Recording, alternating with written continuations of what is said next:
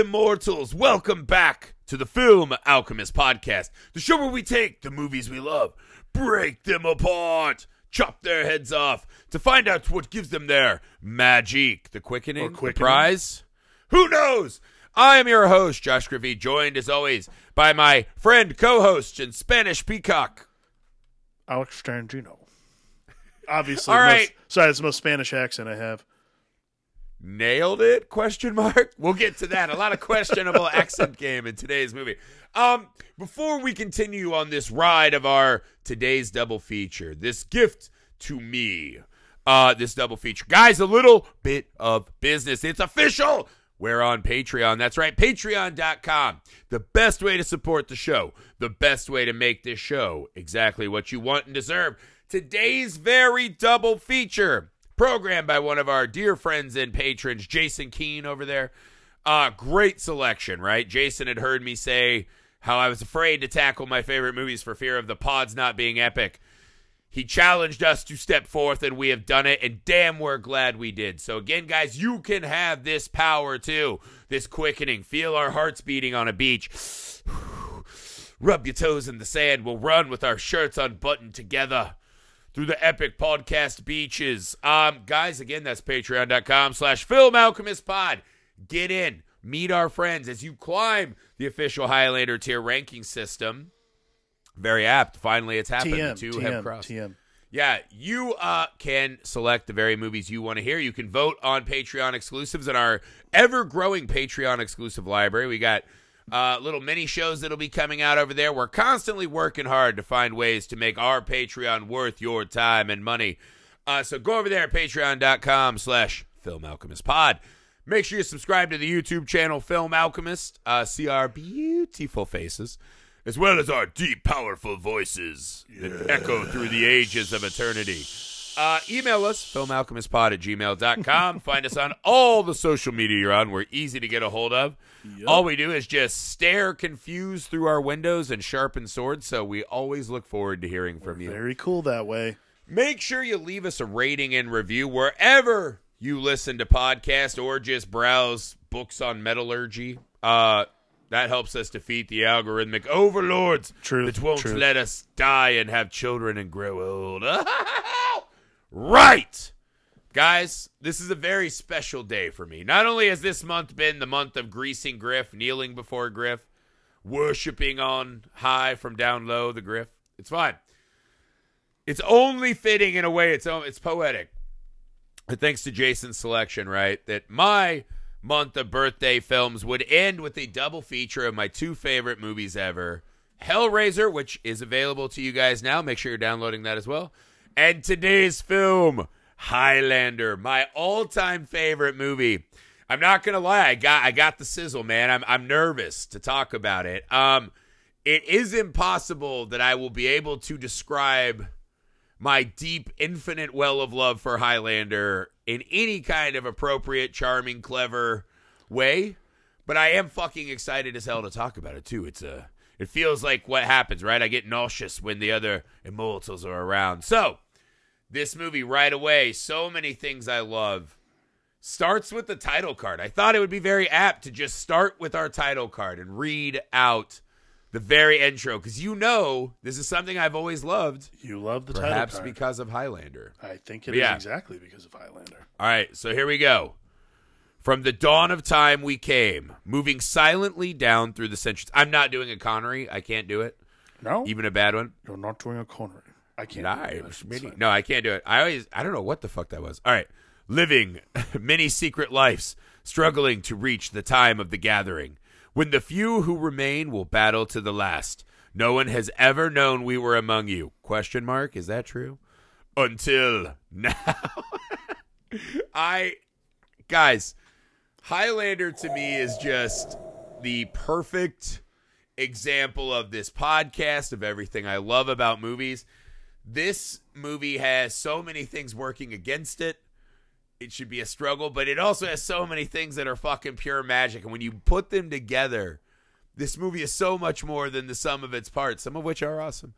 Uh, it's just this epic fucking travel through time and uh different locations right these these men sword fighting for the prize that we don't even know what the fuck it is um it's a movie of high mythology with very fucking low standards for explanation um at the core of it is just this brooding neanderthal man uh who skipped acting 101 but it still fucking works it's it's an incredible feat in movie making. Russell Mulcahy just fucking plugging in the high voltage uh cinema transitions and visuals. Alex, I don't know, I'm rambling, man. I'm I'm I'm wigging out. We're talking about Highlander. I know. 400 and some episodes in, we're finally hitting my favorite movie of all time. We're here.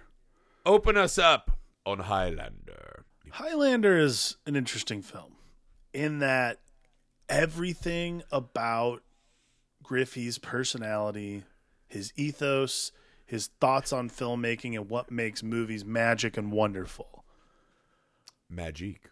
almost strictly reside, with the exception of some elements of Hellraiser, but almost entirely reside in. There is not nearly enough blood, hooks, or cum in this movie. That's my only gripe. Literally the But- only one.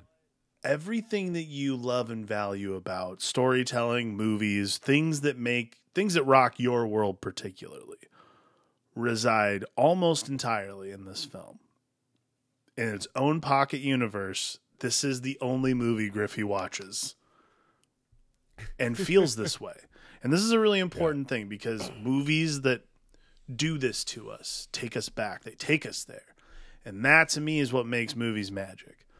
And there's no more magic in this world than watching a movie that makes you feel like a kid. Not just like a kid, but like that feeling of like it's not a nostalgia thing. I think this is a really important distinction. It's not nostalgia that takes you there. It's the movie you're watching that makes you think that there are possibilities beyond. That is what Yeah. that is what magic we're ta- that's the alchemy that we're always talking about on this podcast. And that to me is what Highlander means to Griffey. So watching it today, was entertaining and watching it through that lens makes it that much better. So when I sit down and watch a movie that starts with words on a screen first, Queen, my god, what princes of the universe? a revolutionary camera system that now is fucking used the world over. This was the first time it was ever used in a film, by the way. It was built by the same guy who created the Steadicam.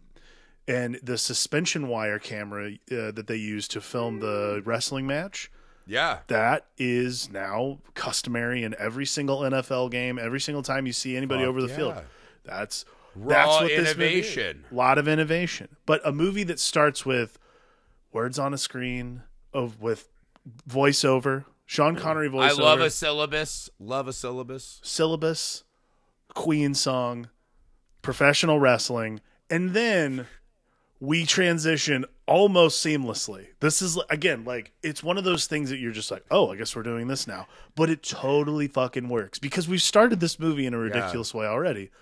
Is oh, okay, cool. Now we're going to do this sword fight in the middle of in the middle of a parking lot. Why not?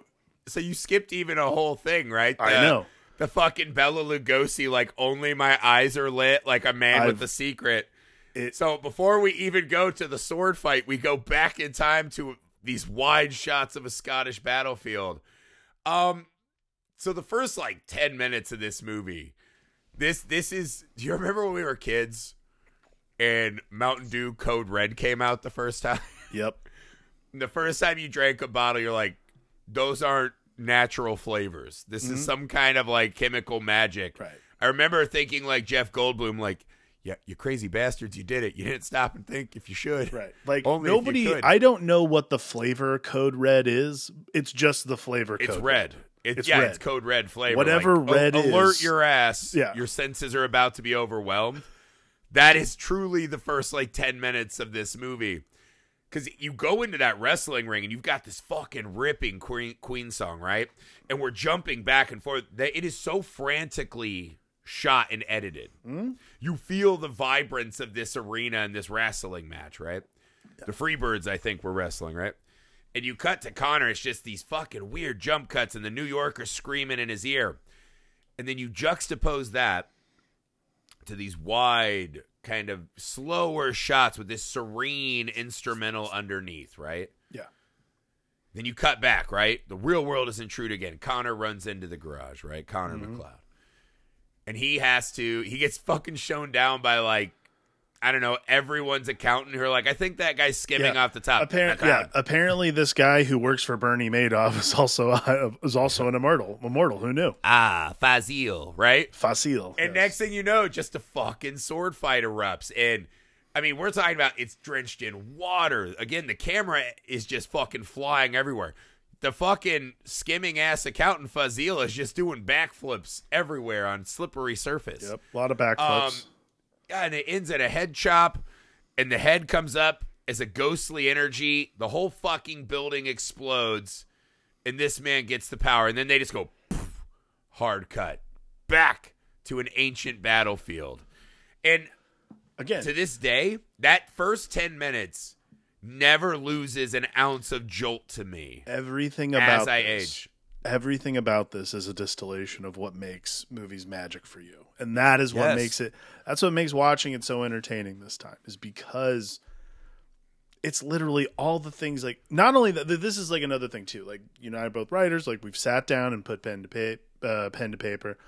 This is another part of this that you and i have talked about is sometimes things do not really need a whole explanation as to why they occur and i think that that is something else that echoes through the work we've done is like right like it's you see it in other aspects of your life too. Like creatively you sit there and you're like absolutely nobody told me why these guys are sword fighting.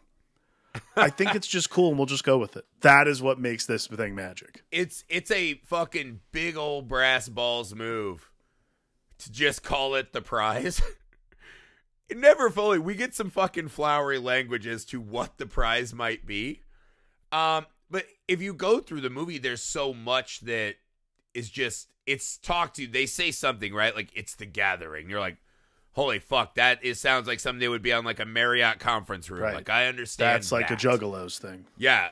You're like you understand the terms you feel like and they don't fully congeal but th- this movie is just this this fucking frantic race. Right. Right? Every time I watch this movie I'm struck by it feels like the movie is racing to the end because they're afraid that we're going to see the magic trick for what it is and turn it off. And I I, I- still never have 20 some years later. I think this is what's this is what I've found watching this movie this time is I realize I actually do not other than what I don't I do that first flashback to the battlefield where uh, Clan McLeod uh, goes in on it with the Kurgan.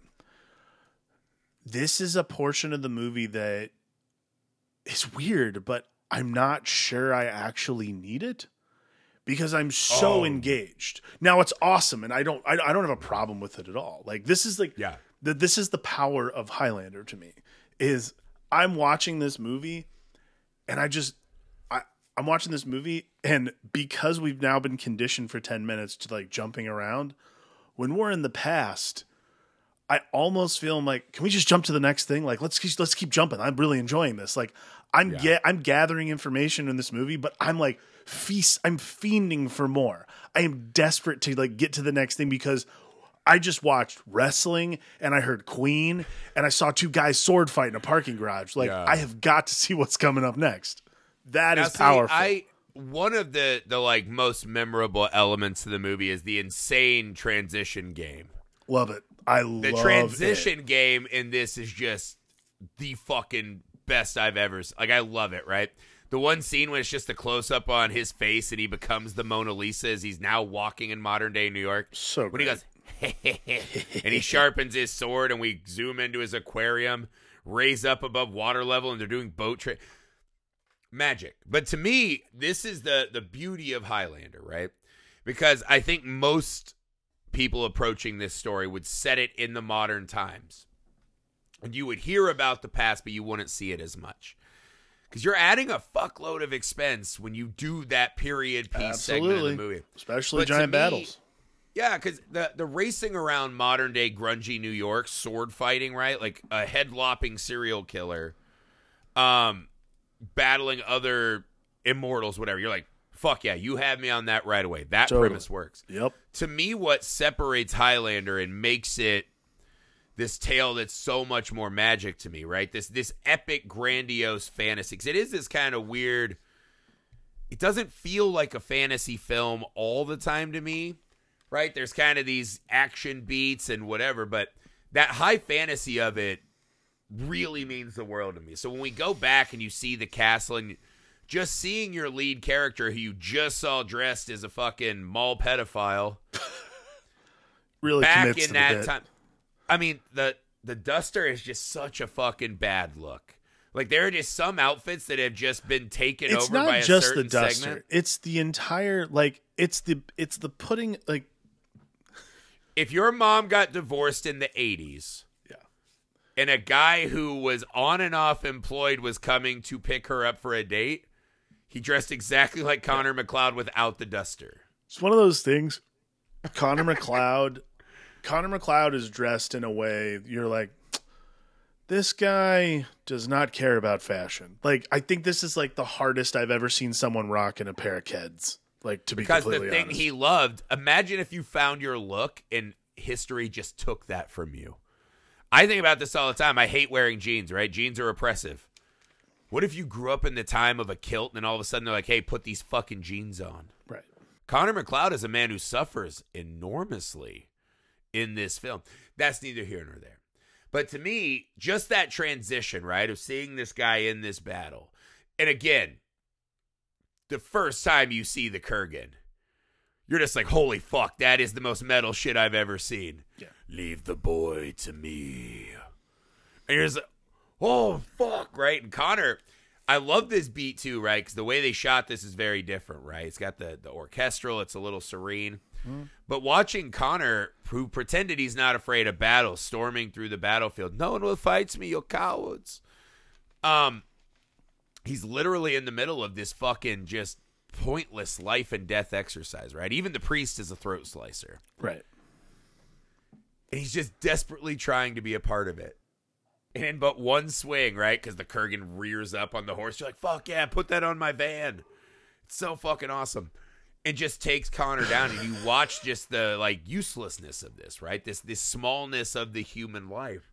But we know he's gonna go on, right?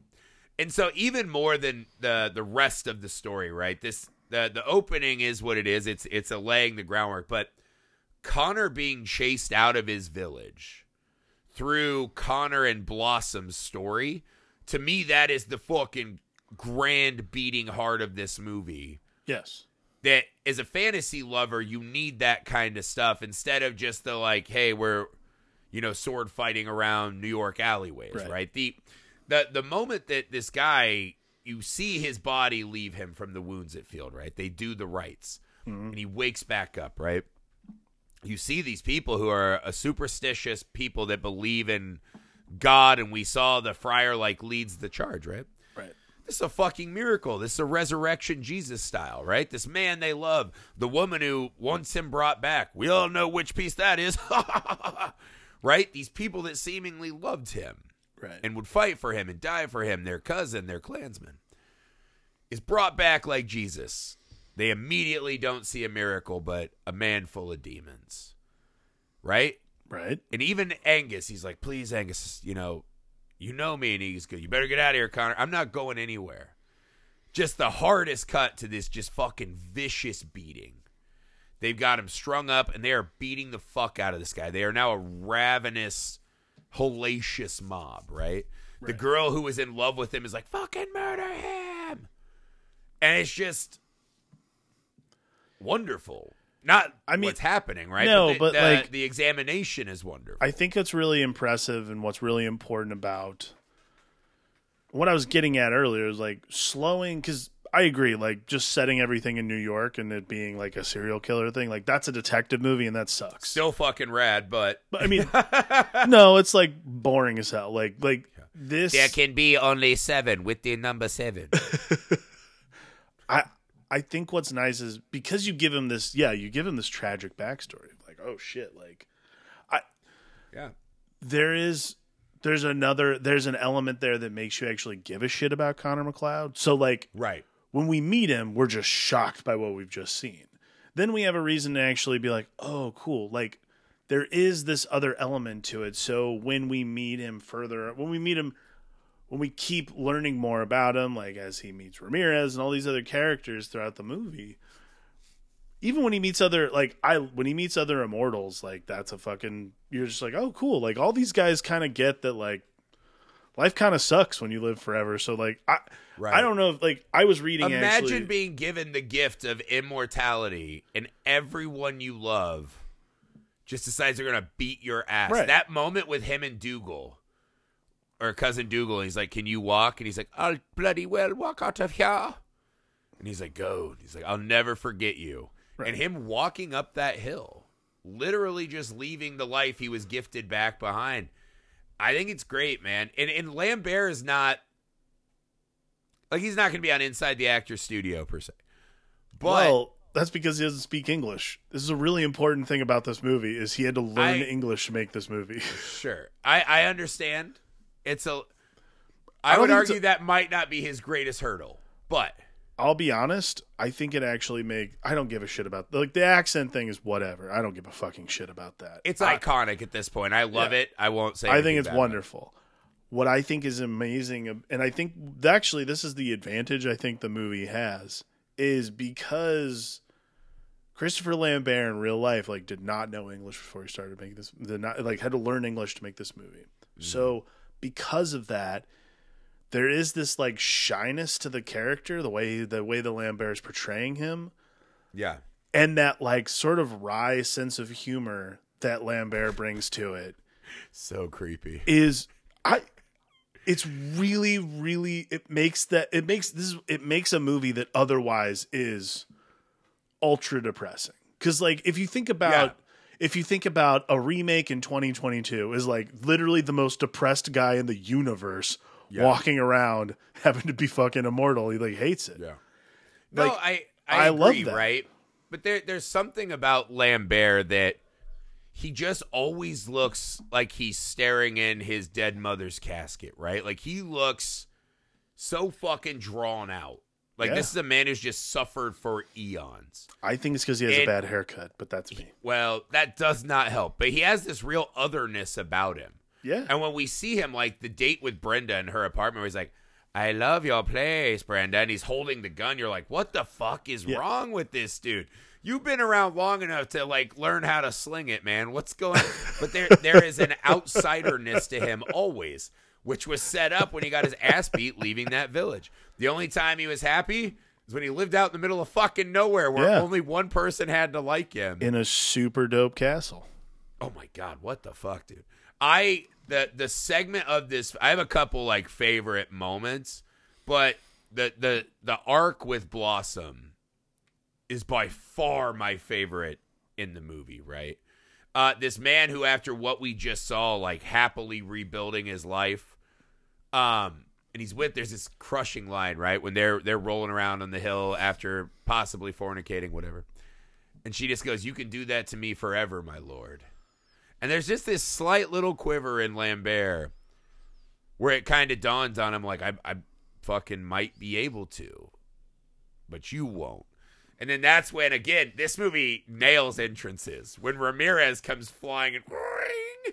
The we are brothers. We are the same, dude. He just comes in. Hey, what's up? I'm a metallurgist. Nice fucking. Let's I- talk about what happened at your old village. I thought about this a lot. I was trying to figure out. I was trying to figure out how. I, I was reading online. I was literally digging. I was like, how did he end up being in this movie? Because like I think it's amazing. Like it's a great casting. Like he's absolutely fantastic. He's an Egyptian Spanish guy who went to Japan for long stretches. I- was actually Scottish. I scoured the internet to figure out how he wound up in this movie. Like Okay. because so there's a great book. There is a making of Highlander book that is like fucking massive and dense. I still haven't finished it. But it has so many interviews. Connery's the one of the only two people involved with the film that is not in it. right. Because by that point he had peeled back from life. But it's I think it's five bucks on Amazon. I think it's called A Kind of Magic: Right. The Making of Highlander. So he I, I literally I could not figure out how he got cast, like why it happened. I was trying to figure out if maybe Russell. You know the question. I've always had? Do you not imagine there is a world where someone was trying to tell them why not just make Connery Connor McLeod? I thought that too. And I'm actually glad they didn't.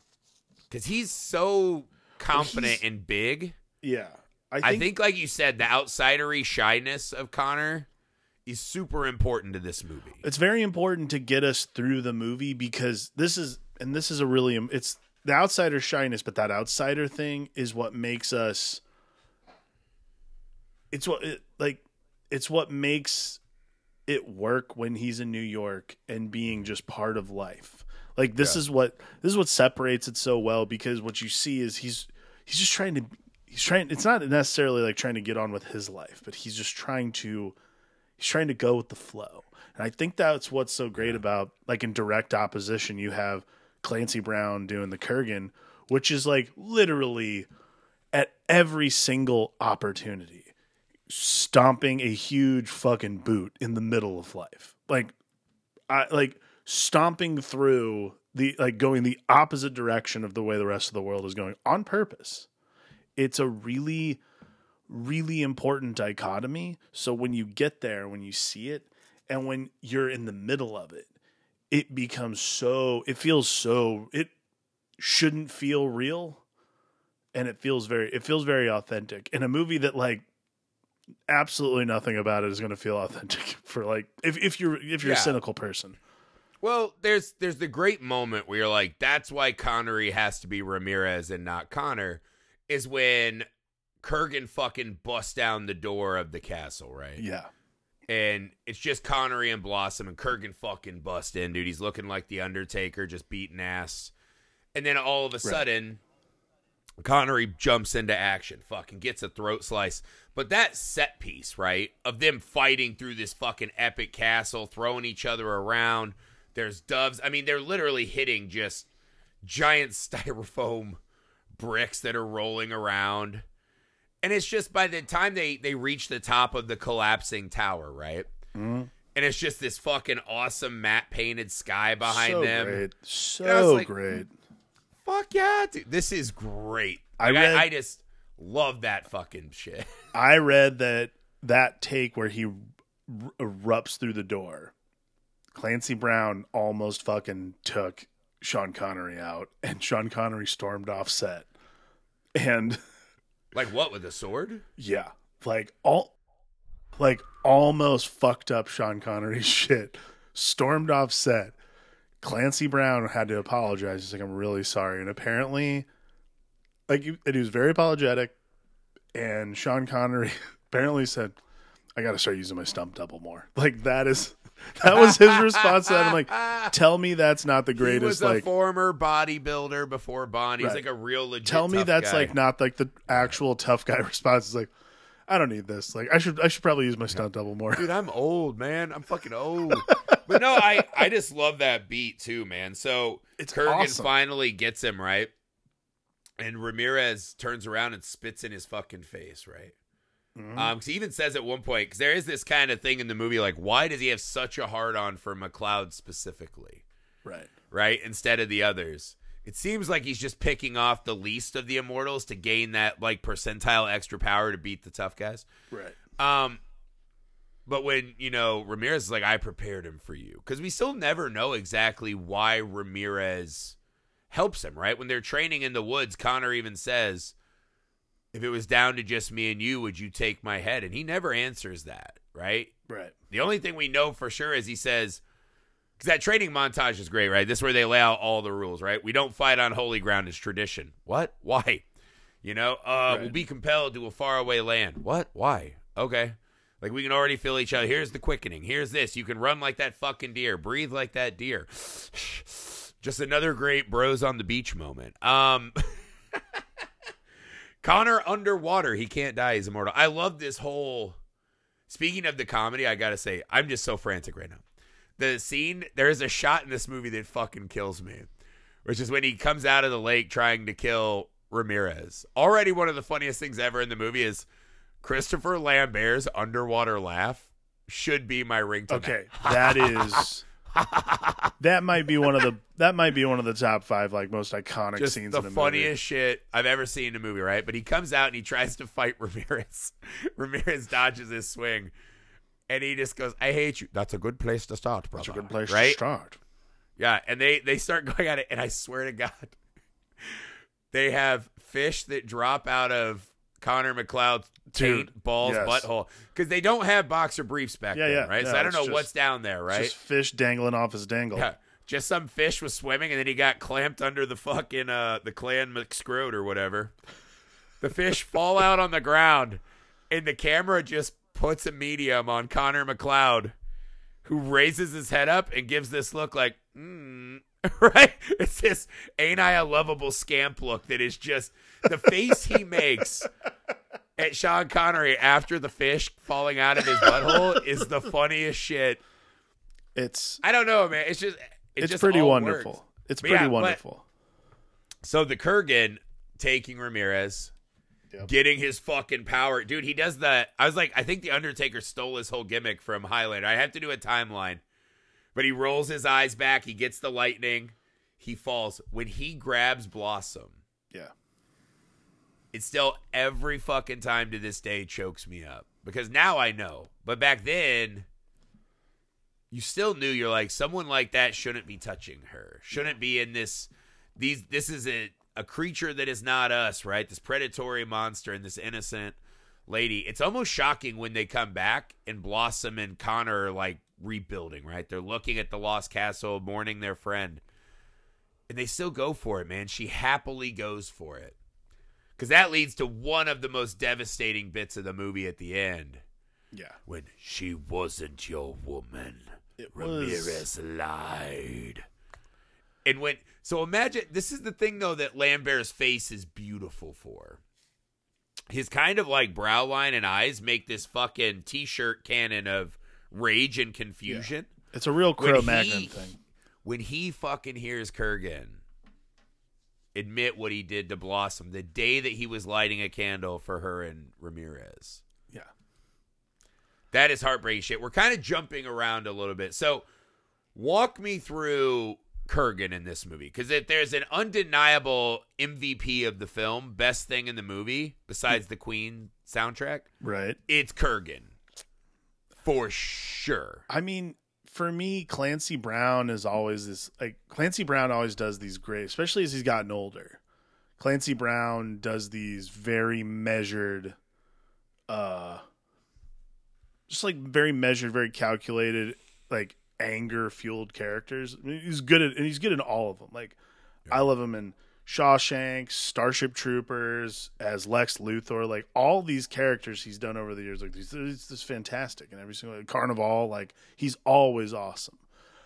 This is a him as a young him as a young man, mm-hmm. but like the level of off the chainness that I that, that like you get is not a lot of actors have here's the thing not a lot of actors can do that and it be considered range i think that's like a really important thing about what he brings to the kurgan is there's a like that off the chain thing only works if it's measured by an actor who understands like that that crazy it's same thing like that we like about Heath Ledger as the Joker. Like that level of crazy comes from a very specific place, which is just pure. It's it's like pure, undiluted evil in a way.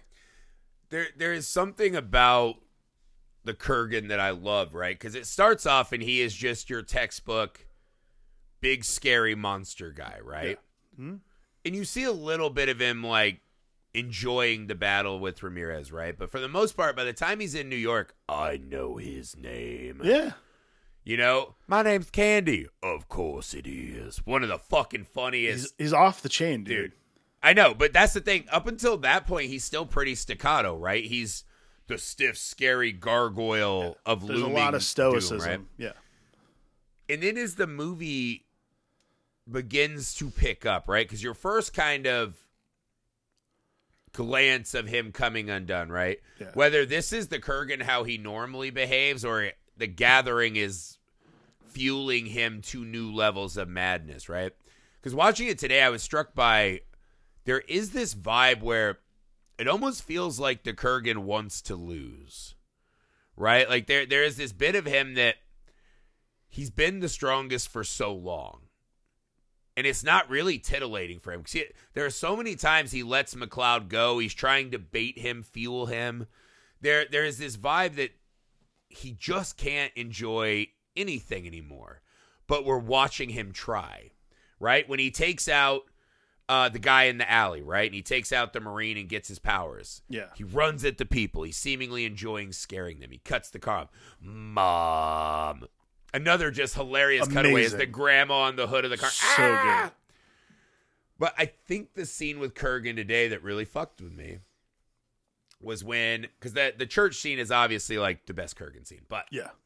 When he captures uh, the metallurgist lady, right, and he takes her on that car ride from hell, hmm the way they shot that is still like those pedestrians just getting fucking run over. This is the thing though. At this point in the movie, also I love that he shows up to her apartment, Linda, with a fucking little popsicle, right? Like he just got at the zoo. Yeah. Like those small pleasures. he knows that she knows about immortals, knows who he is, knows that he's immortal Right. she cannot be impressed by his devil may care routine, right? When he's driving her through and risking mortal death, right? Right. He knows that she knows he's not in danger. He's not impressing her, and he knows that. Why is he still pushing it to that extreme? There is a, a lust and wanton desire to feel a repercussion in Right. my mind. Huh. I never thought of it that way. I'm not sure. When he's doing the chicken game with the semis, he knows that she knows he can't die. That's not cool. Playing chicken when you can't die is not fucking cool.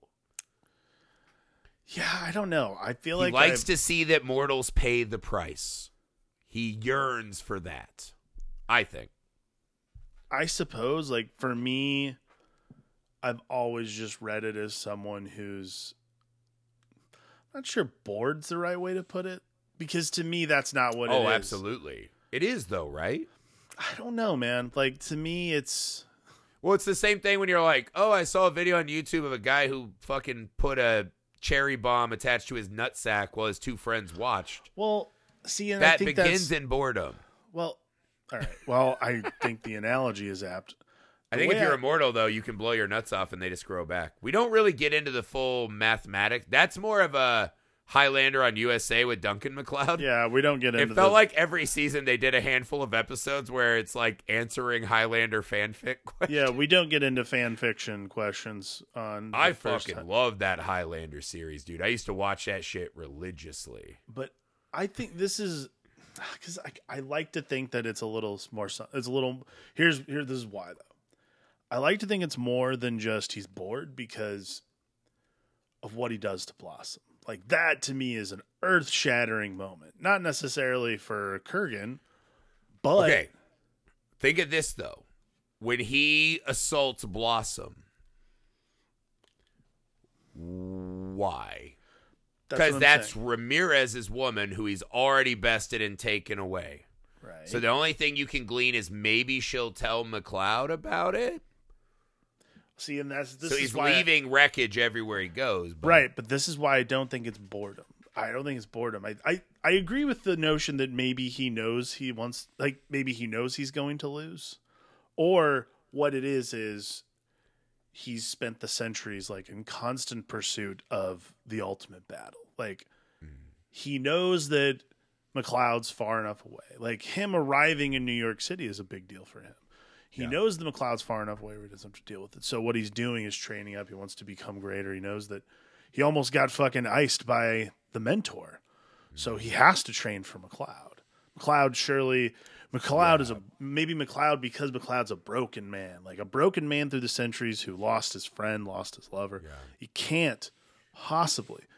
And then maybe who knows? Kurgan might have gone back there and seen, oh shit, MacLeod, you know the sword's no the sword's stuck in the ground, clouds out, like he's just walking or he's just walking the earth now. So I yeah, think, and this is the because they don't really explain why you can't just kill everyone at the before the gathering. You've had centuries, but this is this gets to. I think there there are two kinds of immortals in this film, right? Because they never really describe why all of these other immortals are so friendly, right? It doesn't Right. really make sense right.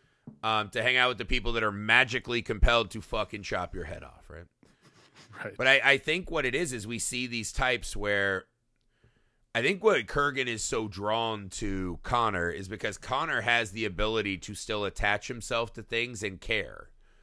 And I think watching Connor feel that pain and lose things he cares about is the thing that titillates Kurgan more than raw power. I think he likes having the power to then watch MacLeod suffer. I think he wishes because we learned the Kurgans were, you know, from the Russian steppes, a very ancient people. He could be thousands of years old. do you think maybe They used to throw their young in dog pits to make them fight for. do food you and think shit. maybe it's a jealousy of some kind? Absolutely. Okay. And I, I think it's this mix of boredom, man. Because this thing, he even states it right. It's better to burn out than to fade away. Better to burn out than to fade away. And it's possible that he knows the prize is, hey, you can just have kids and grow old. Right. Do you think Kurgan? I think there's this double edged sword where there's a part of him that wants to be done being the Kurgan, but doesn't want to be done as the old man Kurgan who's like, man, that sword's really bad, and my my knee gave out last week. I I'm 72. I got three ungrateful kids think- that work at Hot Topic. I think Kurgan's pursuit is Kurgan's pursuit is the ultimate is the ultimate battle. I think because he knows he can't do any of those things, Yeah, his pursuit then Kurgan is battle. battling the weight of ages on a human mind. Because you can, there is no way you can make the argument in this movie that Kurgan, the ultimate warrior, who's had all of these years of battle testing and fighting, thinks this is the best way to defeat Connor MacLeod. I mean, here's the thing.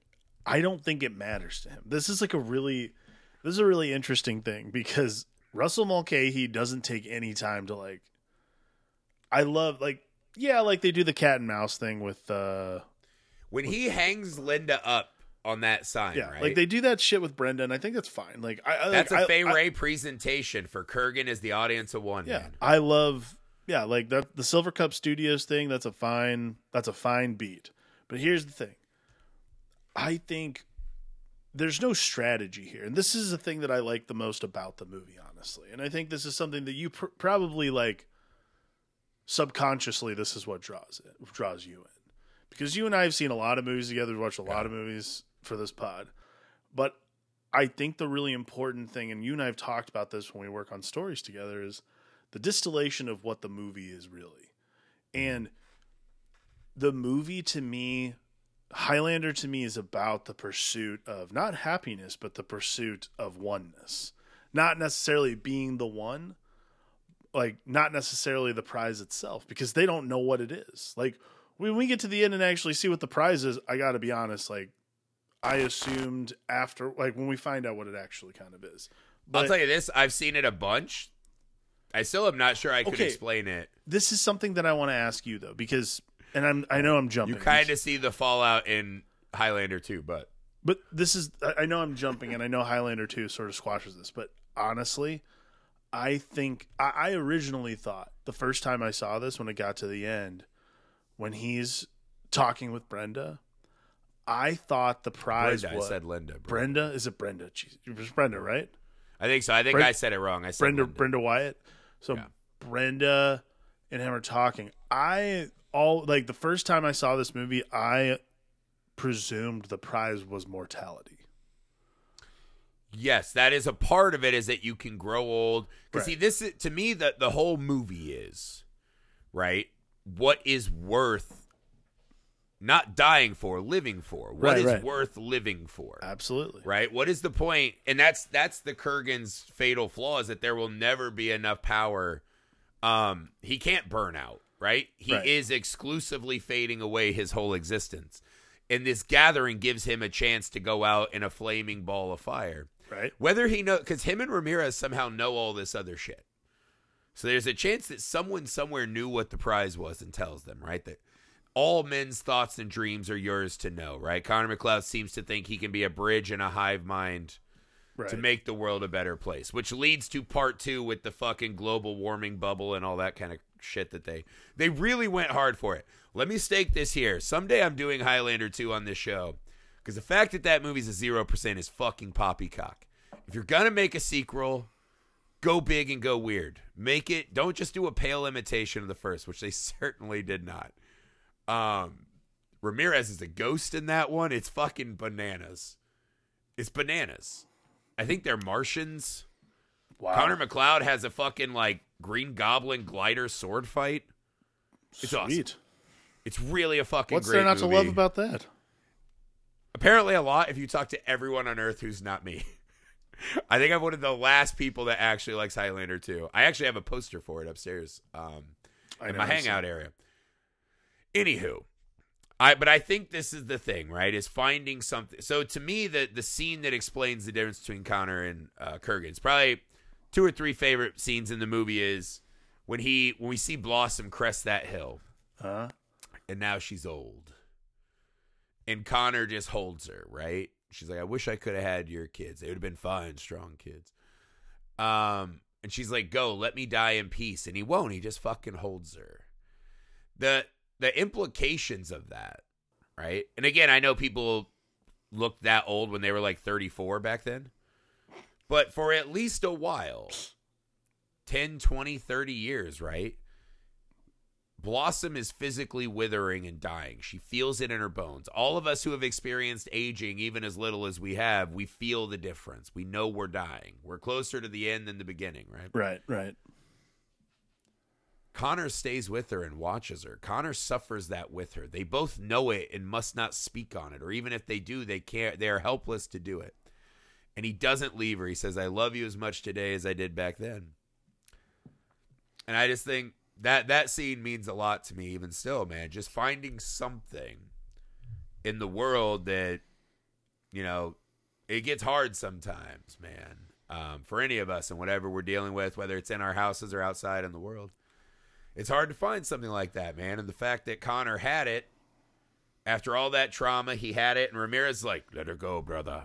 I had a, a queen named Shakiko, right? And her father was a sword man. Right? I don't know why he's the penguin now or a newsie, whatever. Really But enjoying uh, this.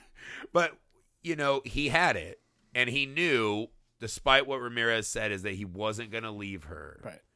and he would suffer that weight and he would light a candle for her for hundreds of years to come and carry that pain and i think that's the the gamble we all make right that's why we all don't just line up to jump into a volcano tomorrow Right. it's because there's so much to live for even when it seems really I think that's the fucking really man. important thing about what made Connor tick is he sees that scene things is to live fucking for. It's a beautiful scene. god even when he finishes the like where are I? we're in the highlands it's not too bad i don't know now he's connery But he sees he but he's sees, carrying blossom out and he lights the house oh my god he sees things that are worth living for, even in a life that is endless. That's even in the middle of world war ii in the middle of World War II. I think. I mean, personally, I think killing Nazis is an awesome way to spend. But I'm saying, imagine this guy who lost Blossom, and he's if you know World War II's coming, you're immortal. Walk across the bottom of the Atlantic and leave. Go ever. He stays. So when he ends up saving Rachel, right? She goes, "Why are you not dead?" Hey, it's that guy in the magic. Yeah. I that line though, I've said that it so many fucking so many times. This drunk Griffey said, "Whatever you want, you're the master race. Whatever you want, Jack, you're the master race." It's just So fucking great. funny. But again, Connor MacLeod's out there seemingly helping in the middle of World War II. He is a man who is has reasons to live. Kurgan is looking for a reason to die. There's a pursuit of value, and no, I agree. I mean that that's Yeah. a very important aspect, and I think that's what makes that's what makes the final battle that much more thrilling for some reason. Is because this pursuit of life and death collides in a way that is so fascinating. Because look, it's a movie from the 80s. We all know how it's going to end. Like there's no way the guy with fucking there's no way the guy with fucking, you know, cl- like pins in his neck is going to be the one to like win this one. Like there's just Yeah. It's The not Kurgan possible. literally just infected the malls in the 90s. I remember my mom would like make me walk further into the middle of the mall so I wouldn't even be near Hot Topic. Yeah. Well, this So is like a knew- perfect. Yeah. I mean, he is like the per. I mean, dude, what a perfect time! Like the '80s. Like this is '86, I think. So like, punk fashion is like really becoming hot. Like we're really getting it. Like we're like getting out of the like. We're getting out of like Sex Pistols territory and getting more into like what American punk turned into, and you're like, oh shit! Like this is a per like American punk and like goth punk Black too. flagging and the misfits. Yeah, and like shit, a lot of black flag shit. So like, oh dude, yeah, this is gonna be awesome. Like that is the vibe and that's the look. So you're like, oh, that's the otherness that the Kurgan has is he is in violation of what the norm is, so to speak. Well, he is in violation of every law of nature and our society, right? He Yes. is what punks actually wish they were, right? Walking a- in and just the putting out the memory candles. Putting out the Happy memory Halloween, candles, ladies. like, like yeah, t- hello, late, like tonguing him, tonguing the tongue, like, come on, man, like, This is another thing I say all the time. Forgive me, I am a worm. I say it. It's just it's better to burn out than to fade away. And he spins around. I there's no way I can ever express to you guys how much I love this movie. Uh, I'm trying my best, man. It's just everything. I don't every think- fucking scene, I'm like exploding with joy. And you know what you said earlier, right? Is it's not nostalgia. It's that it actually can transport me to this fucking place where I transcend whatever bullshit's happening to me. I think For two hours, I can shut off and just Yeah. fucking be in this wonderful fucking tale. that is what makes movies of this ilk particularly so impactful. Is it's not that it takes you to a be- not that it takes you to a better time, a more innocent time, a whatever time. What it does is it takes you to that place you have to go. It's not retreating to childhood. It's taking you out of the world altogether and just putting you into true escapism. That's like Yeah. that's the transformative thing about movies and that's the transformative thing about holding on to a movie like this for your entire life that's what makes any movie of that any movie in your arsenal special like that is that that's the true escape is not oh man i remember when i was five and saw this for the first time like what it is is oh man i i adore watching this movie because it takes me to a different place that's that's the true fucking that's the true Yeah. immortality of movies For sure, man. I've always had a theory about this movie. I was going to run it by you. In that final scene, when the Kurgan and Connor bust through the window, right? They're fighting underwater. They're saving Brenda from her fucking, you know, dalliance over the edge of the fucking building. right Um, where, she somehow you can clearly see the she's safety harnessed. I, come on. Movie magic. Let it absolutely love it i love it i'm not kidding you Something like, should have stayed on VHS. It's no big deal. absolutely. Um, when Connor and Kurgan are fighting, right? There's a Mm-hmm. scene when Connor starts slashing Kurgan a little, and his eyes go black, yeah and then it's almost as if Kurgan becomes the worst fighter ever. It feels as if he's stripped of his powers.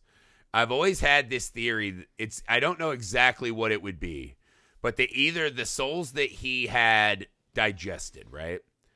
That the other immortals in there betray him in that moment and are able to withhold their strength for just long enough to Connor to get him.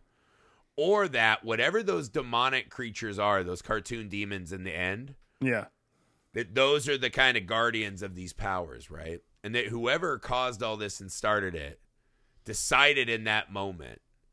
And that's why Kurgan is laughing even as his head gets lopped off. Not just that he's excited to finally fucking burn out, but because he knows this whole fucking contest was rigged from the beginning. right What do you make of this? The eyes going black. oh all i'd of a go sudden the, the Kurgan can't fucking fight. I'd, I'd go the latter like the latter makes more sense to me because the latter makes more sense because i think it's the more honestly i think it's the more interesting result like all of a sudden all these like first off i think uh, it would be bullshit and like kind of disingenuous to connor macleod himself if all of a sudden all these like other immortals were like hang on we can hold him back like that's some what harry if Ramirez, that's why they were actually bonding? that's some harry potter shit that i'm just You don't like that the fucking uh, Jedi ghost idea? not for not for this I like the idea that Kurgan's like you fucking bitches. I like You the idea that betrayed me in the moment. I like the idea that. Kurgan is holding on to all this ill will, and that, that I, like that's like this like Pandora's box moment. That's why, con- that's why the prize, like the true prize, almost is. It's not this ethereal thing, this otherworldly thing. It's literally killing the other immortal. It would the the other the duality of that. That I think is what's. I, I, I like I like the latter theory. I prefer that one. I Yeah.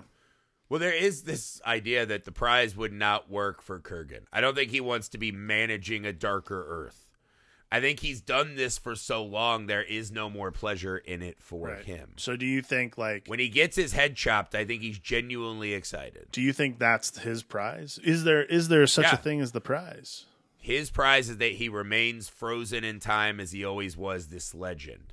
Eh, But he no longer has to suffer through, right? He wrote that story a long time ago. There's no more chapters. I like to add. that. I like that. I don't lot, think man. Kurgan gets out and is all of a sudden like, I'm really stoked to fucking have kind. I don't. I want to hear hearts and dreams. That's what I want to hear. I'm gonna change say he has ways. unfathomable power, but who knows what the fuck that I, means? I like that. I like that idea.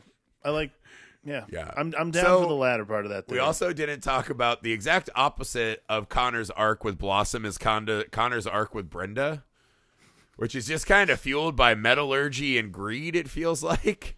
yeah, um, she just she really wants a piece. She really wants a piece, but mainly of the historical Yeah. significance of what I think she- she's like, I'm a, fu- I'm a fuck my way to these artifacts. Is Yeah, what I think sure. happened.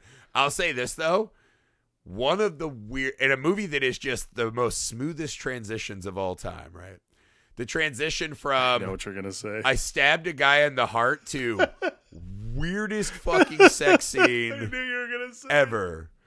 Like she stabs him in the heart and is just so fucking ready. She's like, I hope you have an antique bucket and a mop because it's happening right now. I think yeah, I mean based on this double feature, I'm not really surprised by people who get turned on by violent shit Yeah. anymore. So I'm just saying, somewhere in that circle room's a puzzle box, and Brenda's gonna get it. for it's coming sure. for her eventually. Oh, yeah. Oh, yeah. She's gonna get a visit for sure. that transition, just that tiny knife. Oh, maybe. I think she's like, oh, cool, I can ride this pony all night, and he's never gonna tire out. That's what it is. Like his What we heart, see from her artwork, she has a Scottish Highlander face. his heart won't explode, and his dinghy will not turn into a fucking noodle. All right. He he's immortal. That doesn't mean he has like a fucking. That's a big question, though. You're do- saying immortals don't have refractory periods? I don't think. I'm, that's s- how it is. I, I don't know. I mean, I, hey, listen, I've never had sex with an immortal, so I'm assuming. I'm guessing Connor MacLeod hasn't fucking clapped cheeks since Blossom died, so he's probably really bad at it. That first Or- load might murder her. exactly. It shoots out like when he fucking gains power. He's all Yeah. backed up from all these souls. Yeah, that's what that's what the fucking backflipping listen. insurance. That's what the real that's what the real quickening is. That's why it's called that. It's been a long time. Forgive me. This Lambert impression is just the best. I think our impressions are not much worse than the general accent. I would not disagree with that. MVP At all. MVP one liners of the movie, right? Uh when Connor MacLeod goes, What are you, cruising for a piece of ace? I say that all the time to Amy. Uh He's like, I think he went down to get a blue job. I think he went down to get a blow job. Okay, Maybe he was so unimpressed That with the wrestling, he went to the garage and cut his own hair. that whole beat is just one of those things where it's just like that. My favorite thing in that Amazing. moment when Connor MacLeod goes, uh, What are you, cruising for a piece of ace?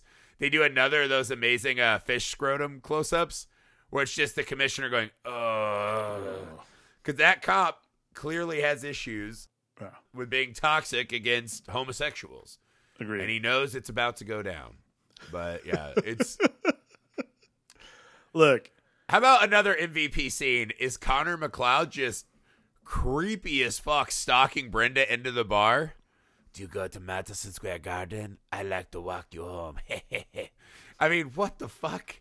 What is happening? You have one life. I mean, eighty six was. Appreciate it. It's just a, it's a different time, I guess. And It- when you're living in New York in the when you're living in New York in the eighties, you know, anybody who doesn't look like they might anyone who doesn't look even okay anyone who's wearing that jacket and the clothes underneath isn't a flasher like that that, that person's Yeah. gonna that's gonna work The whole, I gotta say, the Brenda storyline is just so fucking clunky. The finding out that he keeps signing for dead babies, the metallurgy, the It's a really- police invest. There's like five storylines that she is just holding together like Samson. Just, it's just peel such a- back on that a little. it's one of those things where again like we talked about this with hellraiser too is like it's one of those things you just had like do you think there's a version of this movie that didn't have any fucking like any female like any other like female lead in it or anything like that and it just became this like pursuit of the ultimate battle It feels like he needs to find a new Blossom before he fights Kurgan to me. 'Cause That Blossom moment is so important, and you know Connery telling him like, "Give it up." So in a way, Ramirez also, like Kurgan, was living for nothing except for you know training other Highlanders to someday cut his head off. My theory is that he gave him some fatal sword fighting flaw that he could exploit in a moment's notice and chop their fucking heads off. And then we would all just live in this big fucking Spanish peacock of a world, yeah which honestly sounds great based on we're all just living a lie at this point yeah. Uh also MVP scene, Connor MacLeod's epic duel. Fucking love that scene. Where the fucking guy just stabs him eight times. And he's like, I'm sorry I called your wife a hideous warthog. and he runs away and the guy blows his valet away. Dude, This movie is surprisingly funny. the valet oh dude there's a lot of great the valet like getting shot i like i i had forgotten that that happened i was like what i i rewound it i was like i must have missed like the actual There, there are for it. various cuts of this, right? So it depends on which one you watch. But yeah. It's a very it just like happens you're like again i rewound it i'm like i must have missed something maybe this guy's like a double crosser or something no just No. It was just because the one guy said a big strong man like you should not be afraid of a little boom boom. I remember the last time I had boom boom. And then duel. We're That's it. literally traveling the times. the, Uh, duel, the duel is like one of those great like i the duel's one of those things i was watching it, I was like man barry lyndon is so boring because this isn't in it you know yeah. like- R- R.I.P. Kastagir. R.I.P. Oh, Uh, boy. I look i I don't know, man. I feel like we've talked a while. It it, it pains my soul because I'll never, ever, ever be able to pour as much out. Right? Like when they get the the when they cut a Highlander's head off yeah and the lights blowing and they feel like their That's whole body shaking and their house could explode. That's how I feel when I watch my favorite movie, man. And I can't give that. To, I don't know what I've said here that is worth all Look, of this. i think the important thing about highlander is that that is the kind of pod that it elicits like highlander is the basis for this entire pod existing like One of them. We're sitting here because we will at some point we're going to talk about Highlander. We dodged it for fear. For It's one of the great. It's one of the great movies in the Alchemist oeuvre, and no matter how look, I think this was a. I had a lovely time talking about this movie. No matter how it turns out, whatever whatever it is, however we both feel about it, the pro like not the problem, the passion that we have for talking about movies and the passion that you have as this is your birthday month for this movie itself Great writing. is Great what ma- writing. What a hook. it's what makes this it's what makes this podcast function it's what makes this podcast work so like Yeah. getting us to the prize is This was the prize of This the whole is the pod. We got to talk about Highland. And again, this is it's this obvious beloved cult classic. It went on to spawn movies and TV shows. There's RPG editions for a lot of your favorite games to play. I have the Highlander board game, Highlander t-shirts, Highlander everything, fanfic. It's a beloved movie and I think that is a testament to this really fucking weird amalgam of elements and it just congealed, right? With this warm layer of queen over top. And it just made this really fucking awesome fantasy time traveling tale um, that I never get tired of, man. I always love the Kurgan rearing up on me again, right?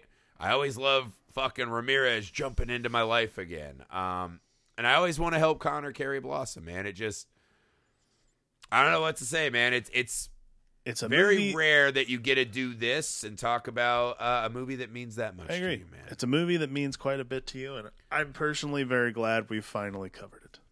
Yeah, it is fucking outstanding, and it's a really apt way to wrap up this month. It's been fucking awesome. Uh, a lot of my my favorite movies were talked about this month, uh, and not even that, but just movies that meant a lot to me at various times in my life. It's been delightful. We'll be doing this for Alex in September, guys, so stay Ugh. tuned. We're gonna fucking grease Alex up with aiolis, whatever. Well, fuck aiolis are. I don't know. They're on every menu. I have no idea what they are. It's just mayo. So get ready, big boy. Happy Halloween. but no, uh, guys, thank you again. This double feature was a gift Happy from birthday, our friend Griff. and patron, Jason Keene, who we love very much. We hope that he, the rest of the patrons, and all of you enjoyed today's double feature. If you want to get in on the fun and be a Highlander yourself, go to patreon.com slash pod. Every bit of support is so greatly appreciated.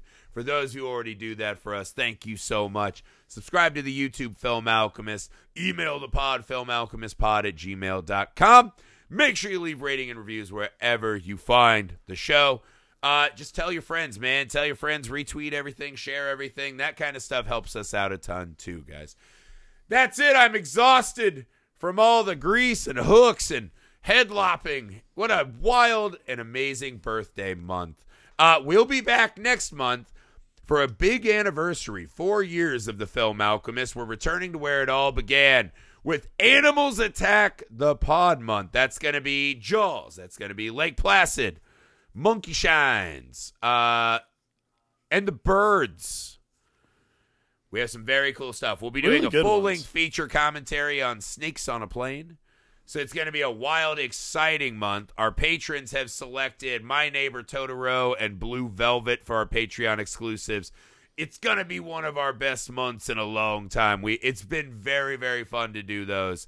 So uh, thank you guys for all the time. Stay tuned for all the great stuff. Go to patreon.com slash film alchemist pod if you want more. If you can't die and you've got time to kill, we're here for you, man. We're here for you. If you're cruising for a piece of ace, we're here for you. Hey, it's a kind of magic. We just exist here at your behest. We will not burn out or fade away. There can be only one. I don't know how many more I can get. How many more do you want to go with? I'm just gonna go stab a guy and get get laid. Bye. Bye.